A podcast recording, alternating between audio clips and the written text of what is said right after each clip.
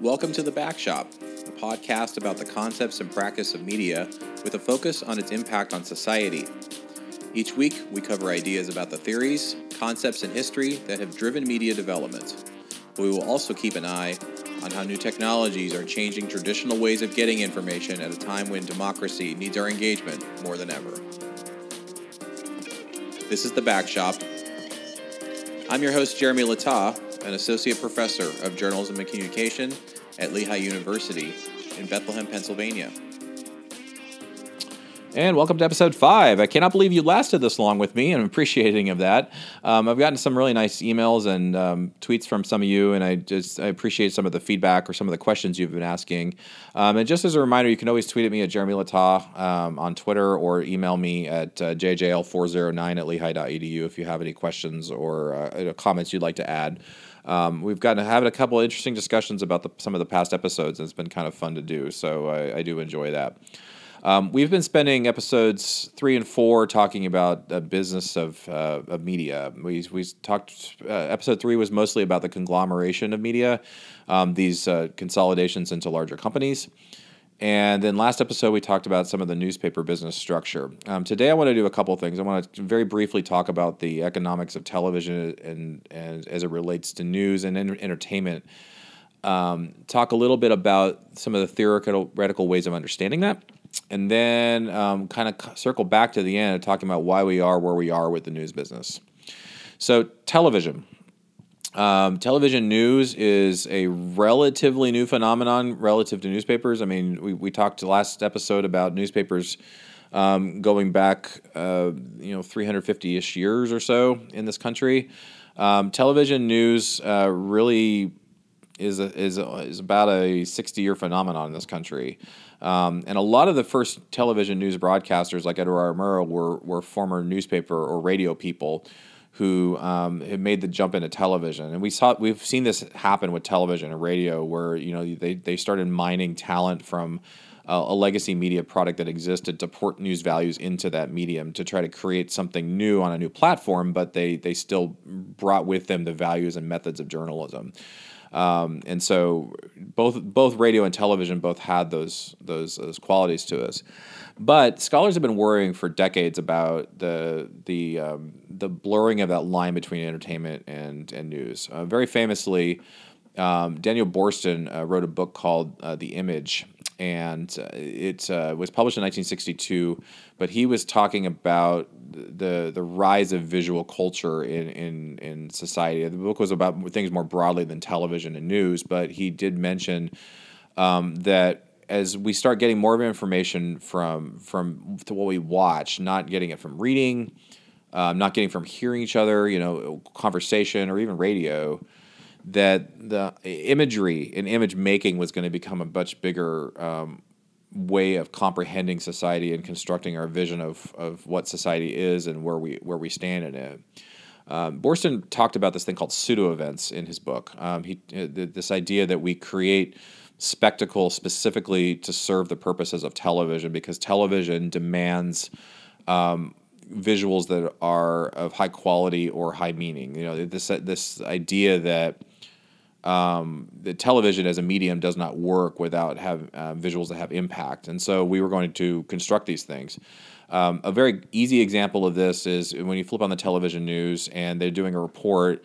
You'll sometimes see um, what we call B-roll images of um, people who are being interviewed for stories.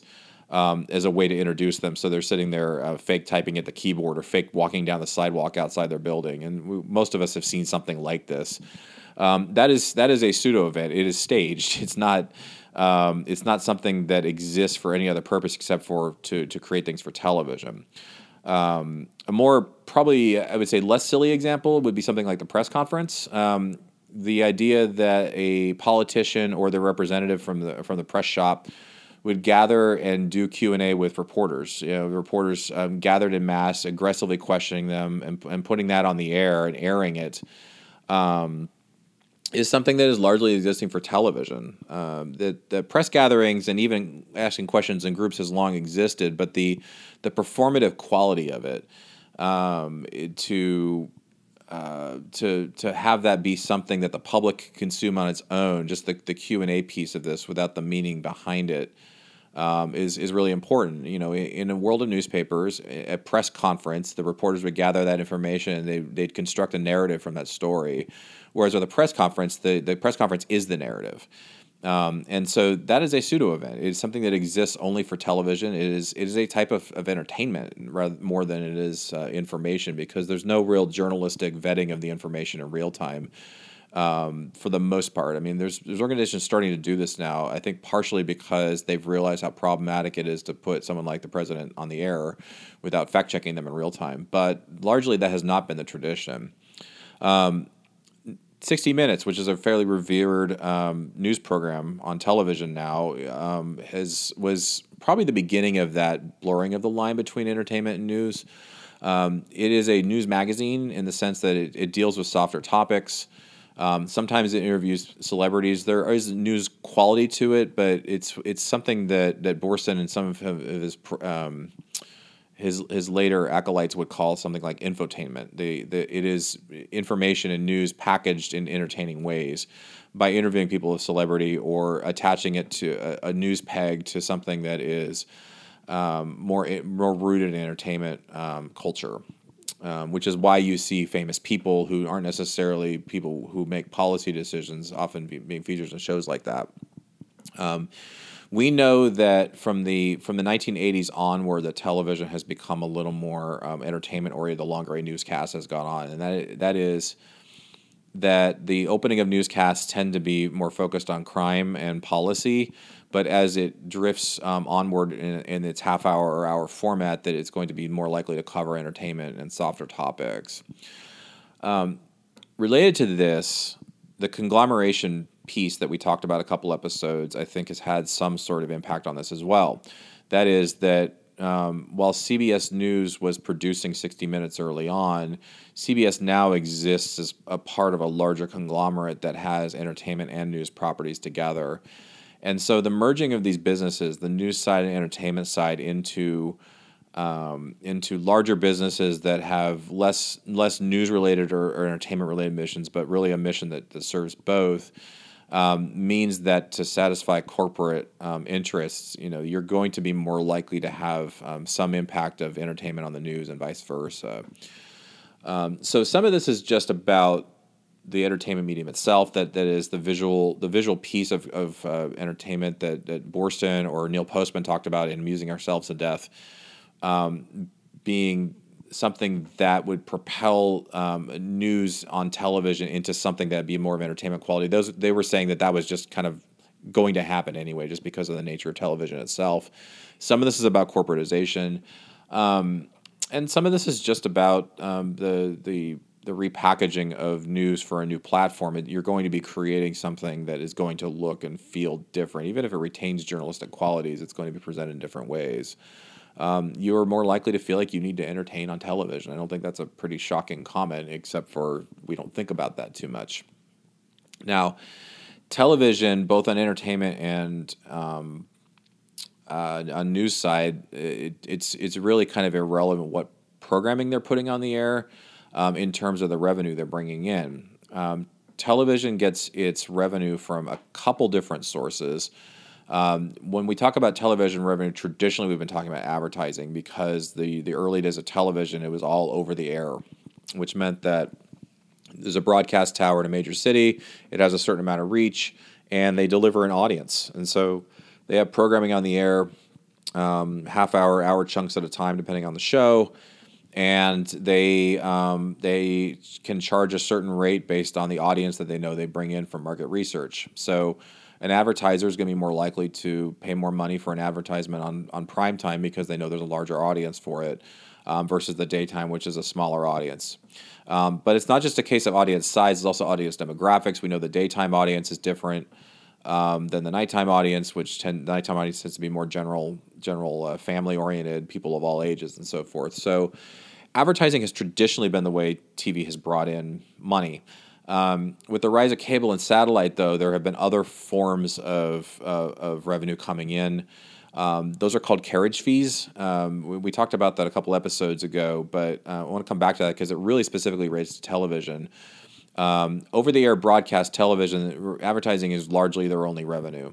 Um, the minute that that NBC station, like here down the road in Philadelphia, um, is is delivering that their programming a different way on satellite or cable, then um, that provider is paying NBC for the rights to air that. So um, they, um, you know, DirecTV or local cable company then is, is paying NBC for the rights to be able to basically retransmit that to their audience. So that that has that has changed the game a little bit. Um, some of these services are doing direct streaming now, so they're getting some revenue for subscriptions. It really depends on who they are and, when, and what their scale and size is. Um, but the thing I wanted to point out is that um, the much that we tend to think of the newspaper as a as a news and information product. I don't think that's entirely true.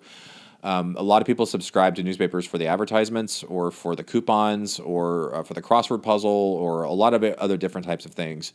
Um, that is, as we pointed out last episode, that is changing somewhat um, because um, people can get those things online for free and in formats that they, they prefer to get them in but but we tend to think about the news as kind of this like eh, people are subscribing for the news, and I think that that's largely grounded in mythology, but it is it is mostly true. TV is different though. Um, whether you are, um, if you if you think about just the revenue that uh, your local ABC affiliate brings in, for example, um, they are charging advertising or getting carriage fees for their programming at large. And yes, they want to maximize profits at each individual hour, but um, whether they're airing news and entertainment, um, they are bringing in a certain amount of revenue, and it's uh, it's just dependent on the time slot and its ratings essentially. Um, what that means is that there's going to be profit pressures on how much news you're going to air. Um, very famously, you know, the five to eight o'clock hour in America from the 1950s to the, to the late 1970s was largely dominated by local and national news. There was a national news broadcast on ABC, NBC, CBS, and it was surrounded by local news. Um, but that started to change in the 1980s. Um, there, there was, there's a few different inflection points there that are important, but one of those is is that um, you know reruns of MASH started airing on um, on television during local local hours in on one affiliate, and that started cut into uh, that started cutting into the time that the news was going to get. And so we've seen that news hole basically shrinking um, as people have realized that those individual time slots could be maximized revenue wise with other types of programming.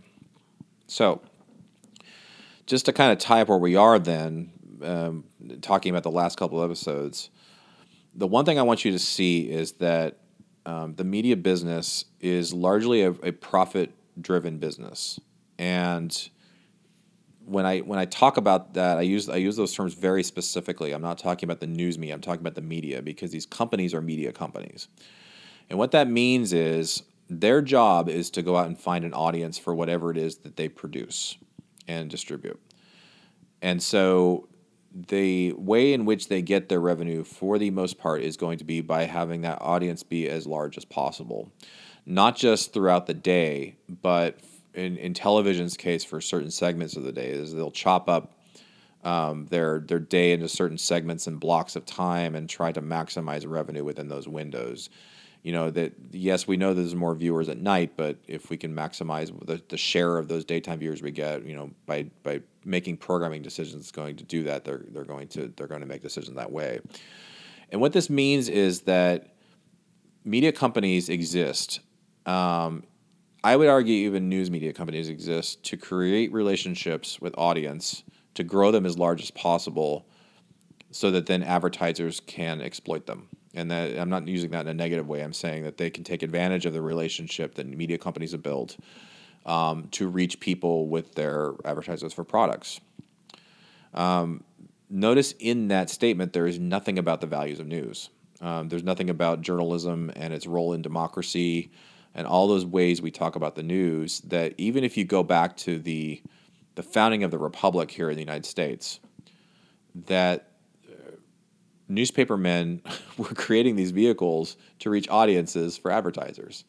Um, and so a lot of a lot of the ways we talk about the news business, I think, are really important. I think it's important for us to talk about the role of news in in democracy and and an informed public. um, who has to make democratic decisions. But but if we talk about the, the historical role that media companies have played, and, and that mostly it's about a for profit vehicle built around um, building audiences for information needs, that changes the conversation a little bit because then we have to really take a look at the decline of newspapers and its transition to television and even the softening of news on television as a market choice and not as a um, a type of evil decision made by corporations or or a, a short-sighted decision. Um, we have a theory in mass communication called uses and gratifications, and very briefly, what it does is it, it describes the psychological and social reasons why people use media. And this has been applied to different platforms over the years. Um, just very broadly speaking, what I would say is that people generally bring um, four different types of major needs to, to media use. Um, they need entertain- entertainment um, or escape. They need uh, information, and that can come in the form of news, uh, which is information acquisition that's delivered to them, or information seeking. So, information seeking would be something like Googling it. We have social needs. We have this need for community and connection to each other. And the last is, is commercial needs, um, having that satisfied by advertising or finding out about products or things we need to, to be able to survive. So, entertainment, information, social, and uh, commercial. So, if you think about um, the, the role that media companies play in, in, in, in terms of building that audience, what they are trying to do is trying to assess what an audience's information needs in a given community or in a given country. So let's take local news, for example. I used this example last time, but um, when people were buying newspapers for, for decades in this country, um, it was because their information needs, and I would say even entertainment and social needs, were largely being met by this product, and, and there was no other game in town. Um, that if you wanted to know what was going on in your community, if you wanted to find out about events that were happening, if you wanted to hear stories, good or bad, about your community, uh, if you needed to know what sales were at stores. Um, the newspaper was largely the only vehicle for that up until the rise of, of radio, somewhat, but I would say television. But even then, newspaper just it represented a different kind of delivery system where you didn't have to be on the air you had to be tuning in at a certain time to get advertising news and so the newspaper was a nice product in the sense that it dropped all that information in one stack on your doorstep every day, and it was in one place, and you knew it.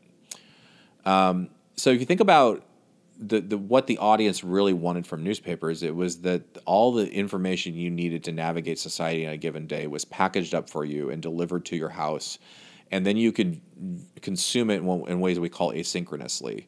And that what that means is it didn't depend on you sitting in front of a, a set top box um, at a certain time of day to get the news from Dan Rather. Um, rather, you can consume it at your leisure on your own time, and you could still be an informed citizen. You can still have all the information access you needed. You can still have all the advertising you needed, and so forth. And media businesses largely were built on this. So, as much as we want to romanticize the, the power of news and democracy, and again, it really plays an important role. Um, I want the point I'm trying to make here is that the the informed public was kind of a happy accident um, that we have placed a lot of emphasis on it in society because of the important role it plays in democracy. But I do think we tend to overestimate how important that was to the consumer itself.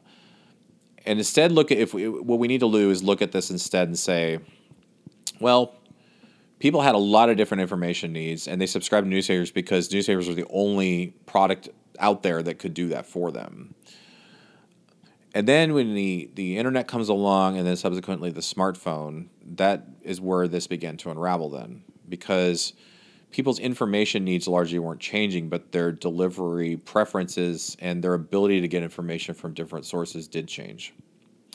Um, so the smartphone delivered weather, it delivered crossword puzzles, it delivers advertising. I, I would say advertising not quite as well, depending on the format. Um, I think it does classified advertising a little bit better. Um, display advertising slightly worse. Um, but it delivers entertainment news.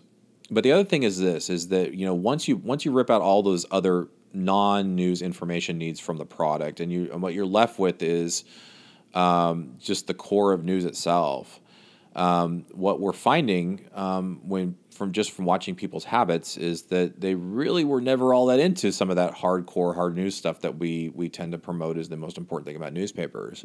They have voted with their choices, either from lack of readership or lack of subscriptions, that um, they would prefer to to be uh, consuming information or news if it's going to be that at all around other softer topics.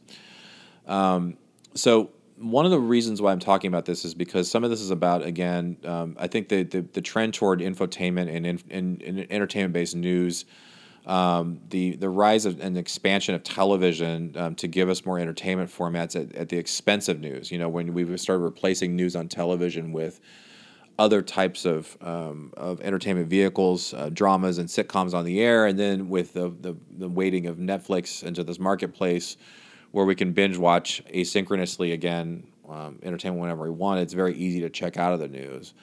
And so consumers are telling us with their choices that if the core product of newspapers now is news, that they really largely don't see the value in paying for it. So that's a hard truth. And I don't know um, if there's really any way to sugarcoat that. Um, but what I want to suggest, rather than make this a really depressing podcast, is to to say that the reimagining of the news business then needs to take into account information needs and wants in a society, what consumers are saying they want, and that the repackaging of news uh, and the the um, the promotion of paying for news needs to be centered on the idea okay what are your information needs in society what are your needs in general and how is our product meeting those um, that is a more than just a market research question. I think that is a reimagining of the role news plays in society. Now, the good news is I think this can be done, um, I, but I do think that that might mean accepting smaller audiences. That the the idea, if you go back to um, the last episode where I talked about these mass uh, publications, these penny press publications that served uh, was con- con- continuously consolidating readership across cities into larger and larger general audiences. Um, that it may not make sense to chase that anymore. We it, chasing niche audiences instead, um, who really really care about news and information is important, but also not making that as niche as it possibly can be by figuring out okay how do people want to get information? How do they how do we get them to share with it? How do we how do we have those hardcore news users not become an audience that is only about getting them to pay but also getting them to share? So that will frame some of the discussions that are coming up in the future episodes but i, I feel like um, the first foray i want to make into, into the news crisis that we talked about early on is is partially about reimagining what audiences needed from us all along, and maybe we misunderstood. And in figuring that piece out, that gives us um, potential path or paths forward in terms of how to re- redesign this um, for the for the future. Um, so the sustainability is something we can have. So that's it for this time. Um, and we will con- continue pulling a little bit at this thread. I want to talk a little bit more in the coming weeks about some theoretical, theoretical ways of understanding the news. Um, so the next arc of segments is going to be dealing with the news business itself. What is journalism? Um, if we are going to reimagine some of this stuff, what is the DNA of journalism itself that we need to preserve? And we will also be mixing in an interview. I've got that I'm chasing, and hopefully it'll be the next episode or this episode after, where I'm going to talk with somebody, interview them a little bit, and give you a chance to hear from somebody else about some of the topics um, to tie some of these together. So thank you for listening. The Backshop is a non commercial podcast recorded and produced by Jeremy Littau at Lehigh University.